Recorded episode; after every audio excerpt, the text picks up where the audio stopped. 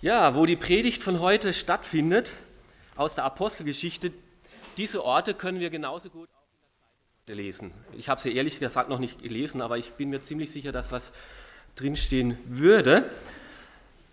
Das damalige Antiochien ist das heutige Antakya, das 20 Kilometer von der syrischen Grenze weg ist.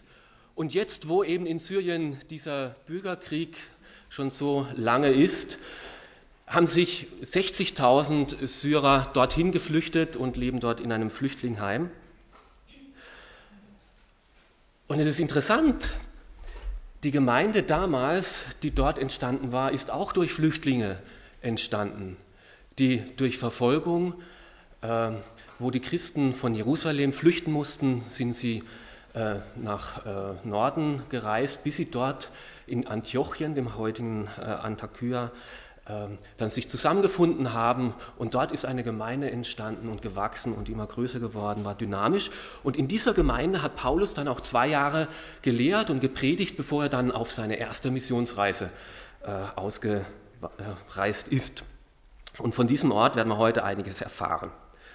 Und wo sind sie dann hingereist? Sie sind nach Zypern gereist. Zypern, wo heute die Wahlen stattfinden äh, im griechischen Teil und wo sich heute entscheidet, ob sie diesen Sparkurs durchziehen und in der EU bleiben oder ob äh, da das noch mehr Chaos gibt.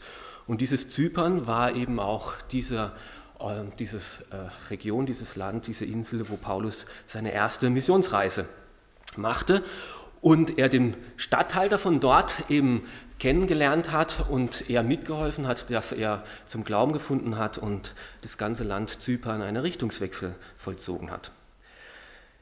Also, sowohl heute als auch vor 1966 Jahren ziemlich genau lesen wir was von diesen Orten und was damals genau war, das möchte ich aus Apostelgeschichte 13 lesen, die Verse 1 bis 12. Apostelgeschichte im Kapitel 13 ab Vers 1. In der Gemeinde von Antiochia gab es eine Reihe von Propheten und Lehrern. Barnabas, Simon genannt der Schwarze, Lucius aus Zyr, äh, äh Cyrene, Manaen, der zusammen mit dem Fürsten Herodes aufgewachsen war, und Saulus. Eines Tages, während die Gemeinde einen Gottesdienst feierte und betete und fastete, sagte der Heilige Geist, Stellt mir Barnabas und Saulus für die Aufgabe frei, zu der ich sie berufen habe. Da legte man den beiden nach weiterem Fasten und Beten die Hände auf und ließ sie ziehen. Auf diese Weise vom Heiligen Geist ausgesandt, gingen Barnabas und Saulus nach Seleucia hinunter und nahmen dort ein Schiff, das nach äh, Zypern fuhr. Als Helfer hatten sie Johannes dabei. In Salamis angekommen, verkündigten sie die Botschaft Gottes in den jüdischen Synagogen der Stadt. Anschließend durchzogen sie die ganze Insel, bis sie nach Paphos kamen. Dort begegneten sie einem Juden, der ein Magier und ein falscher Prophet war. Er hieß Bar Jesus und gehörte zum Gefolge von Sergius Paulus, dem Prokonsul der Insel, einem klugen und vernünftigen Mann. Dieser hatte Barnabas und Saulus zu sich eingeladen, weil er sehr daran interessiert war, die Botschaft Gottes zu hören. Doch bei Jesus griff die beiden äh, heftig an und versuchte mit allen Mitteln, den Prokonsul vom Glauben abzuhalten. Da blickte ihn Saulus, sein römischer Name ist Paulus, durchdringend an und vom Heiligen Geist erfüllt, sagte er zu ihm, Du Sohn des Teufels, hinterhältig und durchtrieben bist du, ein Feind von allem, was gut und richtig ist. Wann hörst du endlich auf, dich dem Herrn in den Weg zu stellen, um seinen Pfad zu durchkreuzen? Doch jetzt bekomme, komm, bekommst du die mächtige Hand des Herrn zu spüren, du wirst eine Zeit lang blind sein und die Sonne nicht sehen können. Und im selben Augenblick fand sich der Magier in tiefster Dunkelheit. Er tappte hilflos und her und suchte jemanden, der bereit war, ihn an der Hand zu führen. Als der Prokonsul das dann sah, kam er zum Glauben und tief beeindruckt von der Lehre des Herrn, die solche Dinge bewirkte. Auf zwei äh, Themen möchte ich mit euch nachdenken und eingehen. Zum einen wie sieht es konkret aus, wenn Gott unser Leben führen möchte? Wie geschieht Führung in unserem Leben? Und das Zweite, wie sieht ein gesegneter Dienst, eine gesegnete Mitarbeit im Reich Gottes aus? Wie geschieht also eine geistliche Berufung, eine Führung? Wir haben hier im Vers 4 gelesen, auf diese Weise vom Heiligen Geist ausgesandt, gingen dann Barnabas und Saulus hinab nach Seleucia, um dort ein Schiff zu nehmen, das nach Zypern fuhr. Ja genau, was heißt auf diese Weise? Wie genau, auf welche Weise war das jetzt denn? Dass sie sagen konnten, ja Gott hat sie ausgesendet und genau Barnabas und Saulus. Und wie kam es, dass sie genau wussten, sie sollten nach Zypern gehen? Wie finden wir heute noch heraus, was Gott mit uns genau vorhat und was sein Wille ist? Also lass uns die Verse mal genauer anschauen. Das Erste, was ich feststelle, Sie dienten dem Herrn grundsätzlich. Da heißt es, während sie dem Herrn dienten. Sie haben nicht gewartet, bis Gott irgendwie was redet und ihnen einen Sonderauftrag gibt, sondern sie haben das getan, wo, wo sie befähigt waren, an dem Ort, wo Gott sie hingestellt hatte. Sonderaufträge bekommen auch nur die, die die Standardaufträge zuverlässig tun. Das ist auch in unseren Firmen so. Wenn wir einen besonderen, anspruchsvollen Auftrag haben, dann fragen wir, wer hat sich denn bisher bewährt? Und nur ein fahrendes Auto kann man schließlich auch lenken. Wer unterwegs ist mit Gott und wer sich von ihm grundsätzlich gebrauchen lässt, dem kann Gott auch sagen, so und jetzt aber genau an dem Ort zu dieser Zeit. Und diese fünf Männer hier, sehr unterschiedliche Männer, das war ein sehr buntes, gemischtes Team, die lehrten in der Gemeinde und sie hatten die Leitungsverantwortung. Das war so unser Leitungskreis, unser Ältestenkreis. Er hatte, und was waren das für Leute? Von diesem Barnabas wissen wir mehr, weil von, schon vorher äh, etwas von ihm berichtet wurde und von dem heißt es, er hatte einen edlen Charakter, war mit dem Heiligen Geist erfüllt und hatte einen festen Glauben. Das waren also alles keine Neulinge im Glauben, das waren bewährte Leute, die treu waren, die dienstbereit waren, die ihren Glauben bereits bewiesen, gezeigt haben. Und so ist es auch. Wer in seiner eigenen Gemeinde, in seinem Platz, wo er ist, in seiner Familie, an seiner Firma, wo er steht, nicht seinen Glauben glaubwürdig leben kann, den, den kann man auch nicht guten Gewissens in eine andere Stadt oder irgendwo hinschicken. Wenn hier durch mich noch nie jemand Jesus kennengelernt hat, dann wird es in einer anderen Kultur, nur weil ich mich dann jetzt auf einmal Missionar nenne, auch nicht anders sein, unter erschwerten Umständen in einer anderen Sprache, in einer anderen Kultur. Gott beruft also Menschen, die sich bereits bewährt haben. Ich halte also von daher nichts davon, Menschen irgendwo, nur weil sie sich in ihrer Firma schwer tun und das nicht so ganz ihr Ding ist, ähm, und sagen, ja, ich möchte in einen geistlichen Dienst gehen. Das ist eine Illusion, als ob das einfacher wäre.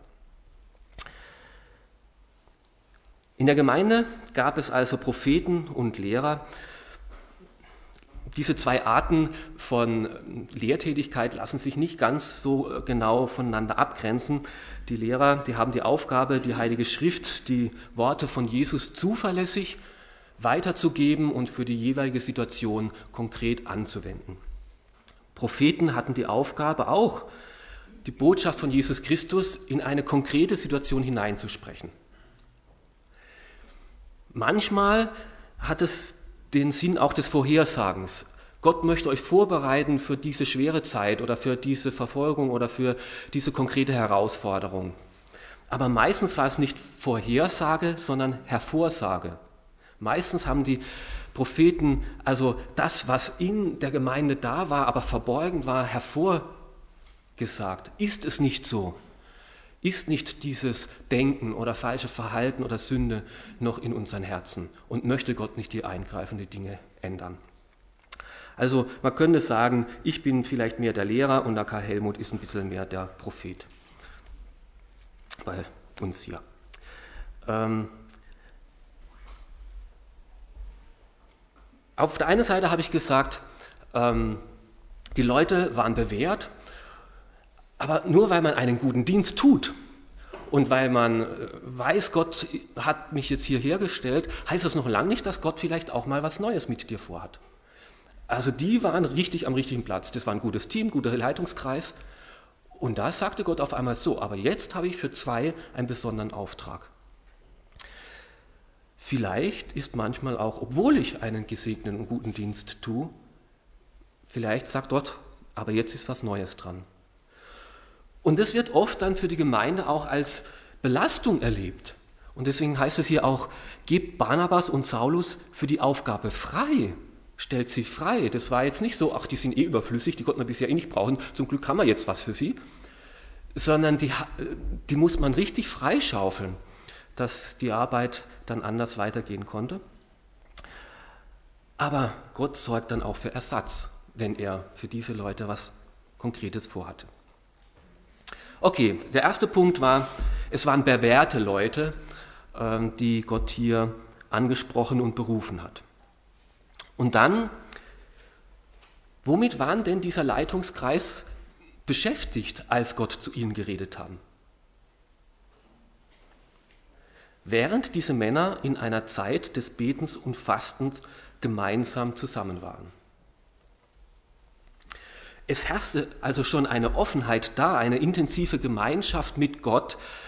Sie beteten und fasteten, also sie nahmen sich Zeit und Ruhe, sie wollten sich konzentrieren, um auf Gott zu hören, dass er auf sie, äh, mit ihnen reden kann. Sie wollten Stille haben, sich zurückziehen, sich sammeln, sich von allem Unwesentlichen trennen, damit sie wirkliche intensive Gemeinschaft mit Gott haben können. Und das ist auch heute noch so. Manchmal redet Gott ganz unverhofft und wir wissen, das ist jetzt dran. Aber oft braucht es einfach auch Ruhe und Konzentration, dass ich zur Stille komme und dann Gott mir in mein Herz eine Festigkeit und eine Sicherheit schenkt und eine Überzeugung, wo ich weiß, das hat Gott vor, dass ich komplett überhört hätte, wenn ich nicht diese Konzentration und diesen Rückzug und diese Stille gesucht hätte. Dieser Leitungskreis war uns auch das Vorbild für unsere Klausur vor zwei Wochen als äh, Älteste hier in der Gemeinde. Ähm, als sie beteten und fasteten, sprach der Heilige Geist. Wir haben die Klausur auch mit Beten und Fasten äh, verbracht und irgendwie hatte ich schon ein bisschen gehofft, dass da auch der Heilige Geist zu uns spricht und klare Weisung gibt das haben wir jetzt nicht so erlebt. Das heißt, wir tun weiter das, was Gott uns vor die Füße gelegt haben, wie Sie das auch getan haben, in Ihrem Dienst, an Ihrem Ort den Auftrag erfüllen, den wir bisher getan haben. Aber die Offenheit, die Bereitschaft ist wichtig, dass ich frage, Herr, was ist dein Wille? Nicht, dass wir einfach unser Programm tun, sondern du sollst im Mittelpunkt stehen und wir fragen, was du möchtest. Diese Bereitschaft, die möchte Gott von uns haben.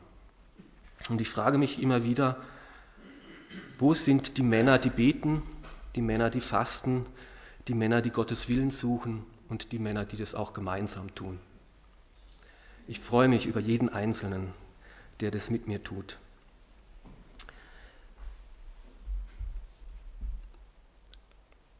Sie suchten den Willen Gottes und das nächste ist, sie suchten nach diesem Willen Gottes gemeinsam eines Tages, während die Gemeinde dem Herrn mit Gebet und Fasten diente. Und dann heißt, stellt ihr mir Barnabas und Saulus frei für diese Arbeit. Das heißt, sie haben es plural im ihr und stellt ihr mir frei. Und Gott hat es im Gottesdienst, also in der Gemeinschaft gezeigt. Er hat es nicht nur dem Einzelnen gezeigt, was er mit dem Barnabas und mit dem Saulus vorhat. Wir wissen nicht einmal, ob das Gott dem Barnabas und dem Saulus gesagt hat oder vielleicht jemand ganz jemand anders in der Gemeinde, dass er mit den Zweien was vorhat. Also es scheint uns eher passiv zu sein, dass es gar nicht mal Barnabas und Saulus selber waren, die diese Info von Gott direkt bekommen haben. Auf jeden Fall war es keine individualistische Angelegenheit.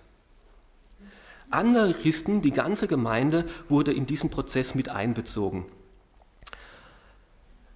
Und es heißt hier, es ist Gott, der sie berufen hat, aber dieser Gott wollte, dass das die ganze Gemeinde nachvollziehen und bestätigen kann. Also Gott wollte etwas, aber er hat es nicht nur den Einzelnen deutlich gemacht, sondern die ganze Gemeinde soll es nachvollziehen und sich dahinter stellen und es mittragen können.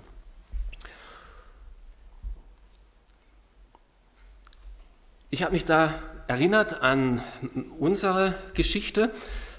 Wir hatten einen Gemeindedienst getan äh, in einer Baptistengemeinde in Stuttgart und Gott hat uns klargemacht, ich habe mit euch etwas vor, ihr sollt nicht in Deutschland bleiben, sondern ihr sollt in eine Situation gehen, wo es deutlich weniger Christen gibt.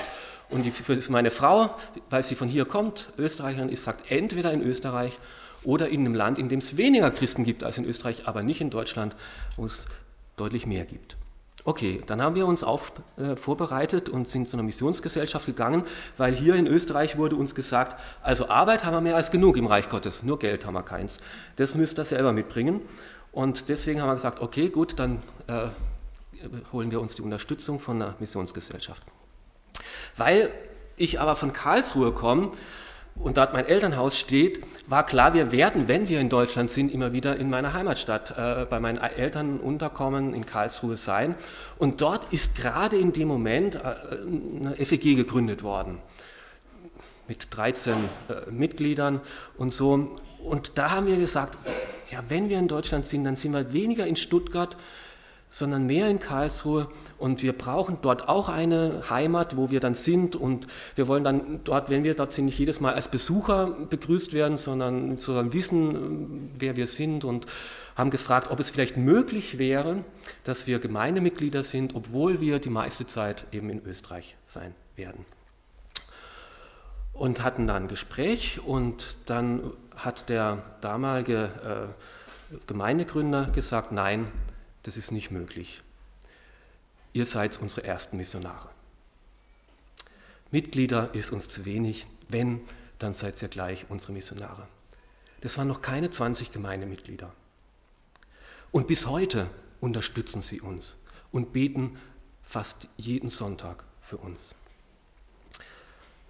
Und die Gemeinde ist gesegnet worden nicht nur dadurch, aber sie sind jetzt heute über 400 Leute und die Tochtergemeinde mit 300 und so. Ja. Der Dienst im Reich Gottes ist immer im Teamwork normalerweise. Und es war mir eine Ermutigung, dass sich diese Gemeinde hinter uns gestellt hat und für uns betet und jeden Monat für uns spendet und gibt, dass unser Dienst hier möglich geworden ist. Und wir brauchen die Unterstützung von der Gemeinde in der Mission. Und die Gemeinde braucht die Erfahrung der Mission. Ach, für mich war das so, so ermutigend am, am Donnerstag zu hören von Nadina, was sie mit Gott erlebt hat. Und wie Gott Dinge zusammengefügt hat, dass da sie genau zur richtigen Zeit am richtigen Ort waren und da ein Mensch zum Glauben gekommen ist. Für mich ist es ermutigend, vom Ludwig zu lesen, was er in Rumänien erlebt und wie Gott ihn segnet und gebraucht und seine äh, Ängste äh, stillt und seine äh, ihm Hilfe und Beistand ist. Ich werde es draußen hinlegen, ihr dürft es mitnehmen und äh, lesen. Immer wenn ich denke, es ist zahre Geschichte und ich so richtig, nicht so richtig motiviert bin, dann nehme ich mir Missionsberichte her und lese es und schaue, was Gott in der Welt tut. Und es baut mich auf und es ermutigt mich. Und so brauchen wir Mission und die Mission braucht uns. Ich möchte also sagen, wenn Gott etwas vorhat mit einem von uns, dann macht er das auch nicht nur einem von uns klar, sondern normalerweise auch mehreren. Wenn es wirklich von Gott ist, dann kann er das auch dem anderen deutlich machen, dass das sein Wille ist. Und dann können sich alle dahinter stellen und kann man gemeinsam den Dienst mittragen.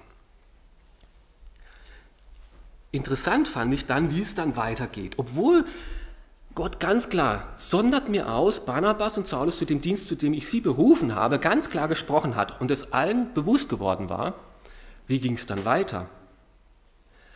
Nach weiterem Fasten und Beten legten sie dann schließlich ihnen die Hände auf und ließen sie ziehen.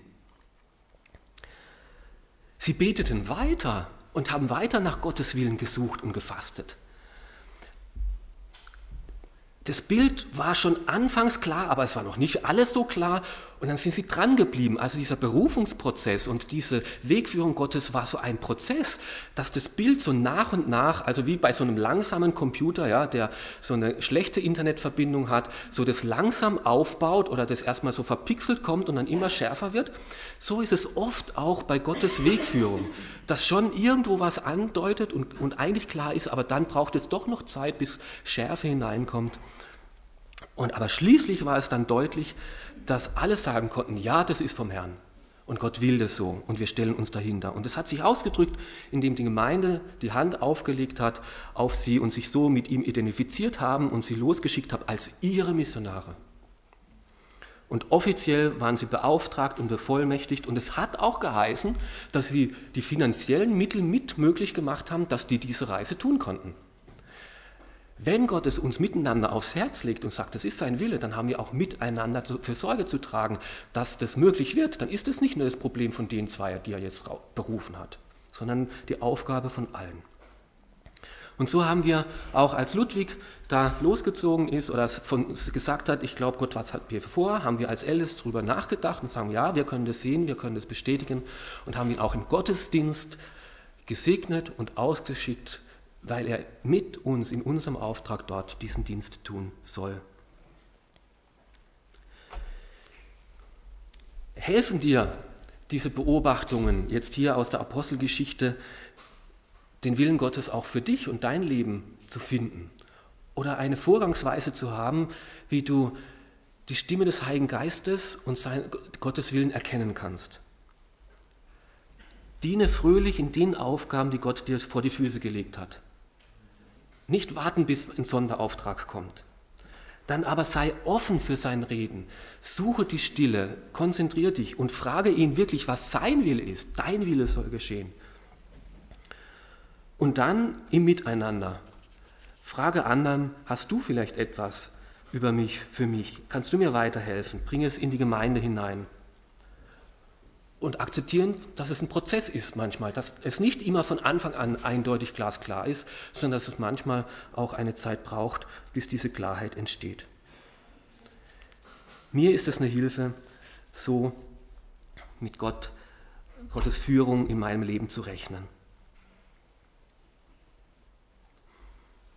In dem zweiten Gedankengang möchte ich noch darauf eingehen, wie sieht jetzt dieser Dienst aus, den Gott offensichtlich gewollt hat, den Gott offensichtlich vorbereitet hat, zu dem er offensichtlich ausgesandt hat. Das muss ja jetzt wirklich ein gesegneter Dienst sein. Wie sieht jetzt so ein gesegneter Dienst konkret aus? Zuerst habe ich mich mal gefragt, warum sind die jetzt gerade nach Zypern? Das hat ja Gott ihnen gar nicht gesagt. Der hat nur gesagt, Balamas und Saulus.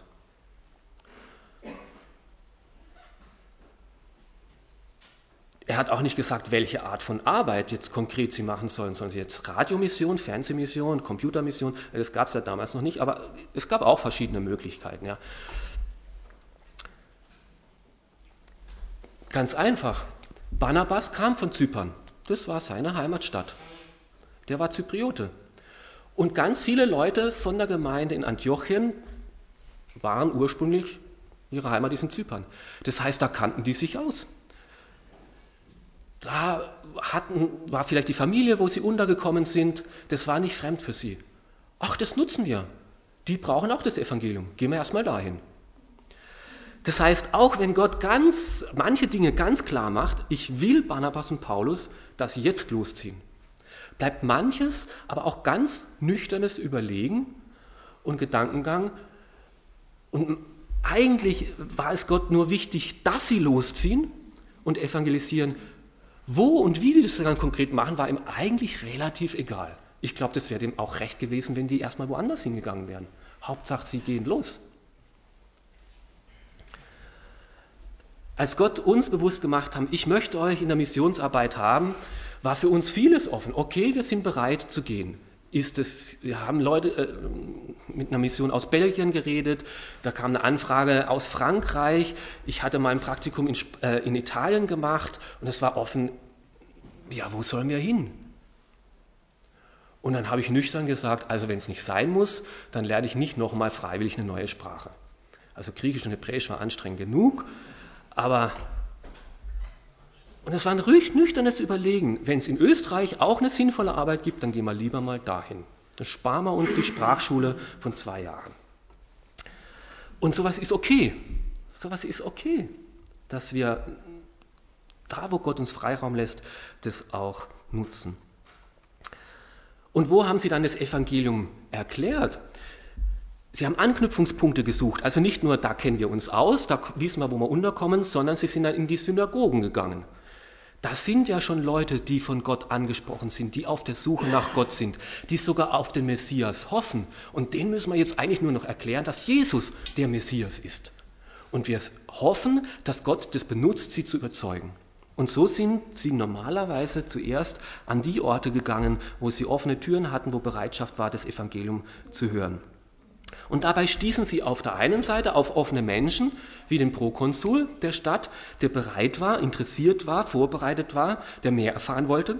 Auf der anderen Seite stießen sie aber auch auf Menschen, die Widerstand leisteten, die gar nicht bereit waren, auf sie zu hören. Zum Beispiel dieser Elymas, dieser Magier, der Zauberer, der war nämlich Hofzauberer und äh, angestellter Wahrsager beim Prokonsul.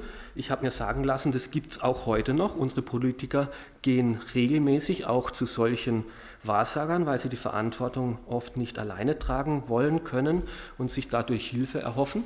So traurig das ist, ja, kann man sich auch ein bisschen verstehen, warum manches so schief geht.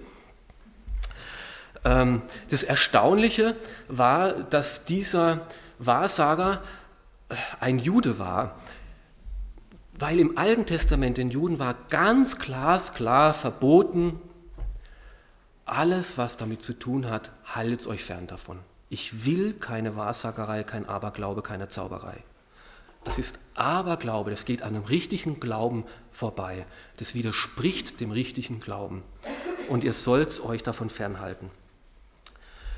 Aber mit den Jahren und weiter weg von, von der Heimat, von Jerusalem, hat sich dieser Aberglaube des Umfeldes so langsam in, auch in das Jüdische hineingeschlichen und man hat Kompromisse gemacht und es gab ein Durcheinander von Dingen, die eigentlich nicht zusammenpassen.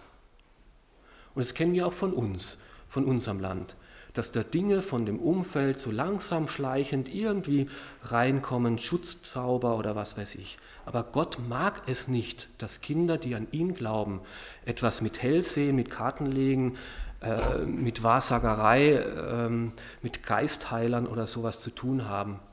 Das verblendet für die Wahrheit Gottes. Und Gott kann nicht mehr zu dir reden und mit seinem Licht durchkommen in dein Leben, weil dann andere Dinge, die Finsternis Einflussbereich nimmt auf dein Leben. Und so war es auch beim Ölimas dass er die Wahrheit nicht mehr sehen konnte und verblendet war. Und nicht nur er hat sich angegriffen gefühlt, naja, man kann es ja auch verstehen, ja, sein Einfluss war am Schwinden. Und seine Einnahmequelle, das war ja sein Beruf, der war ja bei dem da mehr oder weniger, hat er immer Provision gekriegt, wenn er ihm da was erzählt hat. Und natürlich war der gegen den Barnabas und Saulus, aber nicht nur gegen den, er hat jetzt den Prokonsul schon vorgeimpft negativ und hat da Stimmung gemacht, äh, anstatt sich der Wahrheit zu öffnen und umzukehren, hat er die Wahrheit umgekehrt. Wenn wir auch heute von Gott reden, dann passiert das ganze Gleiche immer und immer wieder dass da, wo wir bemühen, Gottes Wahrheit und Licht in eine Situation hineinzubringen, kommen garantiert auch andere Menschen, die das lächerlich machen, wo der Widersacher bewusst Leute schickt und sagt, so kannst du es ja nicht sehen, das ist aber radikal, das kann es ja nicht sein. Und damit haben wir zu rechnen, auch in einem voll gesegneten Dienst. Keine Ahnung, wäre vielleicht mal interessant, nächste Woche von euch zu hören, wie es euch geht, wenn ihr von Jesus erzählt, ob ihr da auch Widerspruch erlebt und wie ihr damit umgeht. Paulus war da dann ganz progressiv. Er hatte vollmächtige Wahrheit in die Situation hineingesprochen. Zu diesem Zauberer hat er gesagt, du Sohn des Teufels, hinterhältig und durchtrieben bist du, hör endlich auf, dich dem Weg des Herrn in den Weg zu stellen. Damit spielt Paulus ein bisschen auf den Namen des, des Elymas an. Bar Jesus heißt eigentlich Sohn des Retters, Sohn von Jesus. Und er sagt, du magst vielleicht so heißen, aber dein Verhalten zeigt, dass du es nicht bist. du bist der Sohn des Teufels. Also ein Nachfolger, du hörst auf ihn und nicht auf den Retter, auf Jesus. Und er hat keinen Zweifel darüber gelassen, was er von dieser Situation hält. So, jetzt sind da meine Blätter durcheinander.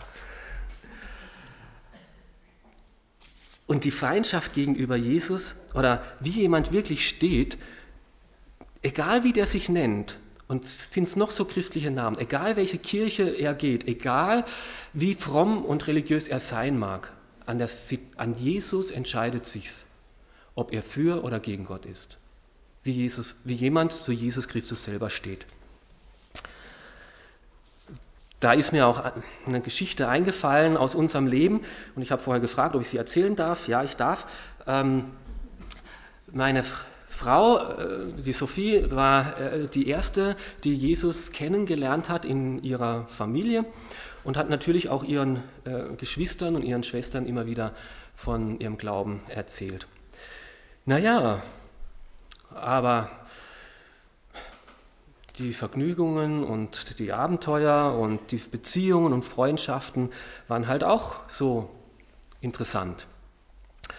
Und eine ihrer Schwestern waren, hat schon länger zusammengewohnt äh, mit ihrem Freund. Und nach so einer Veranstaltung, wo eine der Schwestern endlich mal wieder bereit war, äh, mitzukommen, sich das anzuhören, hat sich hinterher ein gutes Gespräch ergeben. Und dann hat die Schwester gesagt, weißt du, aber ich kann mir gar nicht mehr vorstellen, allein zu leben und allein zu schlafen. Und dann hat die Susi gesagt, weißt du, in der Hölle wirst du auch alleine schlafen.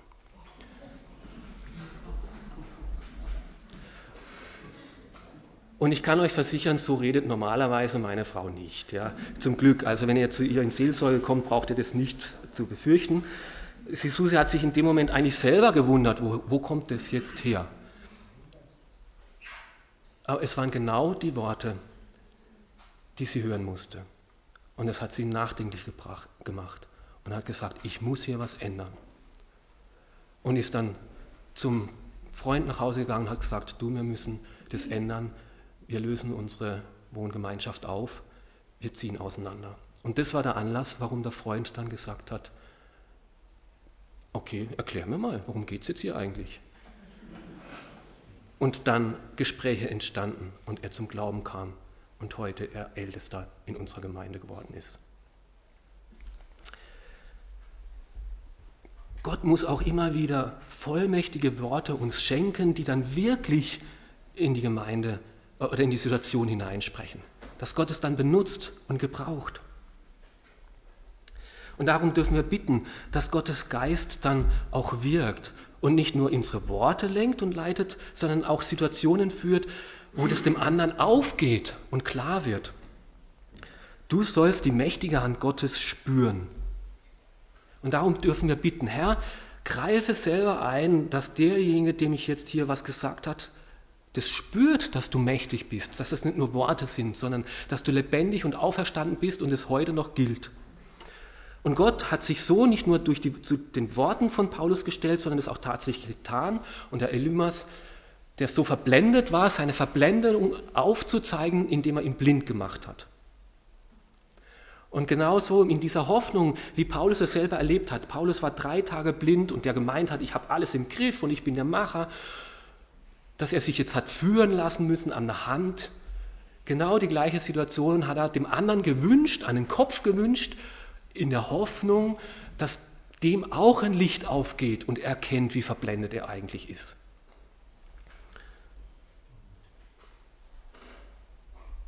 Und so hat dann Paulus auch immer wieder gesagt, meine Verkündigung kennzeichnet, was meine Verkündigung kennzeichnet, war nicht überredende Worte und kluge Worte, sondern die, das machtvolle Wirken durch Gottes Geist.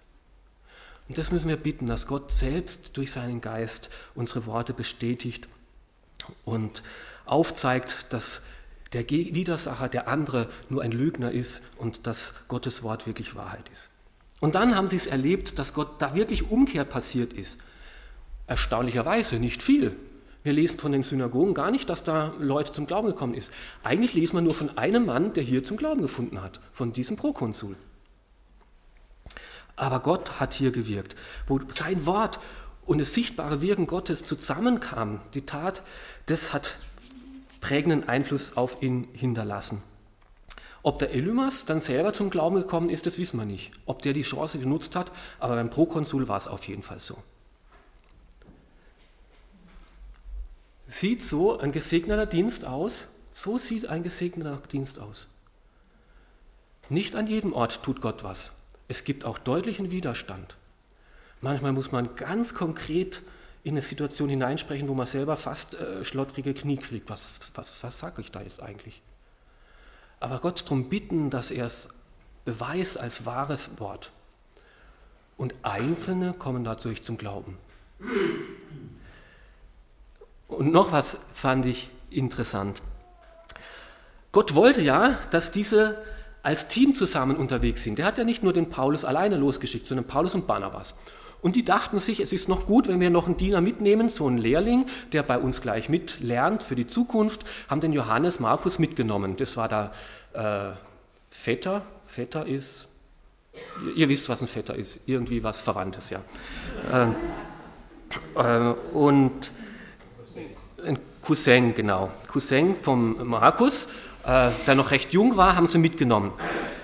Aber die ganze Situation da auf Zypern, die war so anstrengend, immer woanders schlafen, immer neue Herausforderungen, boah, Gegenwind und sowas, dass bei der ersten Möglichkeit, wo die wieder am Festland war, der gesagt hat, tschüss, das war's, ist mir zu viel. Halte ich nicht mehr aus.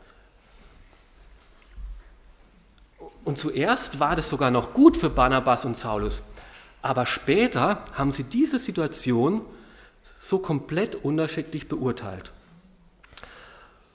und haben sich über der Situation dermaßen in die Haare gekriegt, dass die nicht mehr zusammen konnten. Die haben dann noch, ein, die Missionsreise geht noch ein bisschen weiter und da hat es jetzt noch gepasst. Aber später, wie sie das beurteilen sollten, was da passiert ist mit dem Johannes, hat der Barnabas gesagt, das kann man ja verstehen. Der ist ja jung gewesen und es war eine Überforderung für ihn. Wenn wir den jetzt wieder mitnehmen, jetzt ist er reifer, jetzt hat er schon erste Erfahrungen gemacht, das ist ein guter Mitarbeiter, das wird mal ein guter Mitarbeiter. Paulus hat gesagt, der hat seine Chance gehabt.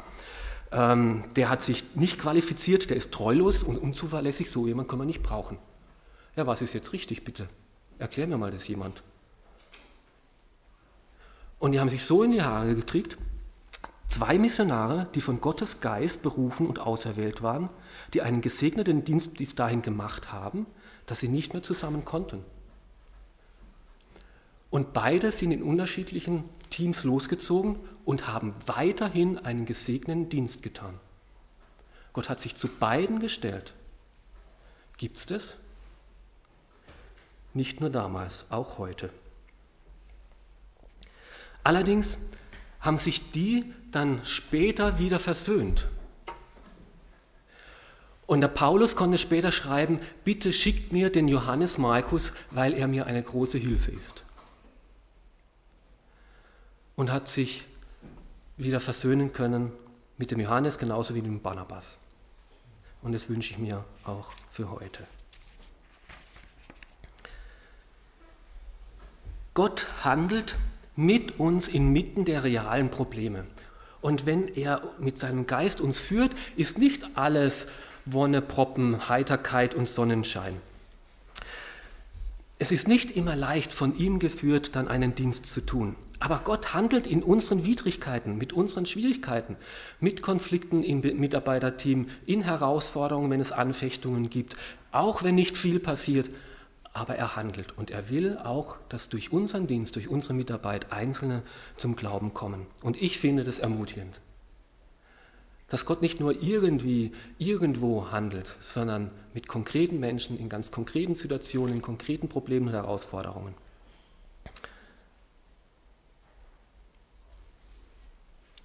So, die zwei Fragen an uns, die ich euch mitgeben möchte von heute. Ist dir das eine Hilfe, den Willen Gottes zu erkennen, wie sie das damals erkannt haben? Deinen Dienst zu tun in Treue, hörfähig zu sein, andere mit einzubeziehen, wirklich nach Gottes Willen zu suchen, auch auszuhalten, wenn es erst in einem Prozess klar wird. Und die zweite Frage, wie stellen wir uns eigentlich als Gemeinde zur Mission, zur Weltmission? Gut, wenn es andere machen? Ja, wir sind ja schon dafür mit dem, was halt gerade noch so an Mitteln übrig bleibt. Oder ist es uns wirklich ein Herzensanliegen? Gott will das, dass auch ganz strategisch Leute losziehen an Orte, wo es sonst nicht hinkommen würde. Und wir machen uns eins mit diesen Leuten und stehen hinter sie und unterstützen sie. Gott will das, dass wir das tun. Und Gott will uns als Gemeinde damit einbeziehen und uns mit gebrauchen. Und Mission braucht Gemeinde und Gemeinde braucht Mission. Beides sind ein Team. Und wir müssen sie auch unterstützen, auch wenn es schwer ist und auch wenn es Widerstände gibt und auch wenn es keine großen Aufbrüche manchmal gibt. Uns mitfreuen an den einen und dem anderen, der durch diese Missionare zum Glauben kommt. Und mit ihnen beten, dass Gott ihnen Vollmacht und Weisheit gibt, richtige Worte zu schenken. Und dass Gott auch Situationen schafft, wo deutlich wird, es ist Gottes Eingreifen hier. Und mitbeten, dass sie in Konflikten bewahrt bleiben. Wisst ihr, was der meiste Grund ist, warum Missionare vom Missionsfeld zurückkommen? Mit Abstand. Konflikt im Mitarbeiterteam. Und damit beten, dass es nicht jedes Mal so wie bei Paulus und Barnabas sein muss, dass die sich trennen und auseinandergehen, sondern dass sie im Team zusammenbleiben, weil sie sich brauchen zur Ergänzung und nicht zur Reibung.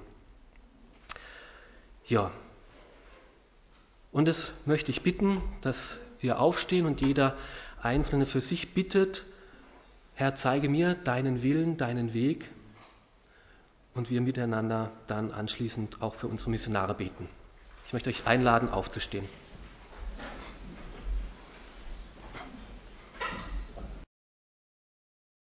Wir möchten es gerne, dass unser Leben einen Unterschied macht und dass du uns gebrauchst zu Aufgaben, die Bedeutung haben, die Wert haben, die mithelfen, dass das wirkliche Leben zur Entfaltung kommt, dass Menschen die Wahrheit erkennen, deine Liebe erfahren und sich selbst dir anvertrauen.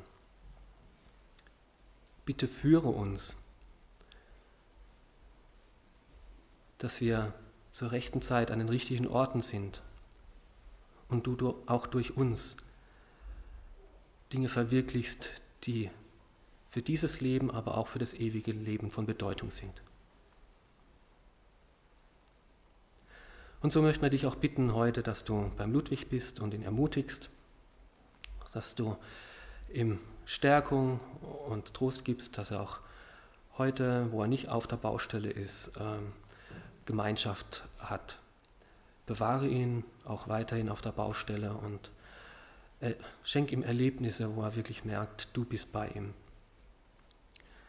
Möchten dich für Josip Djukic in Umag bitten, dass du ihm auch im Gottesdienst in seiner Gemeinde segnest und Vollmacht gibst, dass du auch gerade in seinem Umfeld äh, schenkst, dass du selber eingreifst und Menschen zeigst, dass das nicht nur Worte sind, die er redet, sondern dass das Wahrheit ist und du dich dazu stellst. Möchten wir das auch bitten vor, für Malis und äh, Josef in Frankfurt, wenn sie mit Moslems reden, dass gerade da, wo schon so viele fromm sind, aber einfach an diesen unpersönlichen Allergott glauben, dass du da dich selbst als der lebendige Gott zeigst. Bitte rüste du auch unser Missionar aus, der jetzt eine Ausbildung macht in, ähm, in Spanien, um dann Gemeindeleiter in Albanien zu werden, dass er wirklich gestärkt und zugerüstet ist für den Dienst, den du mit ihm vorhast. Danke, dass du uns mit einbeziehst in diese Arbeiten und wir wollen sie dir anbefehlen. Und egal, ob du dort wirkst oder unter uns, wir bitten dich, dass deine Worte Worte sind, die Kraft haben und dass du sie als lebendig beweist. Amen.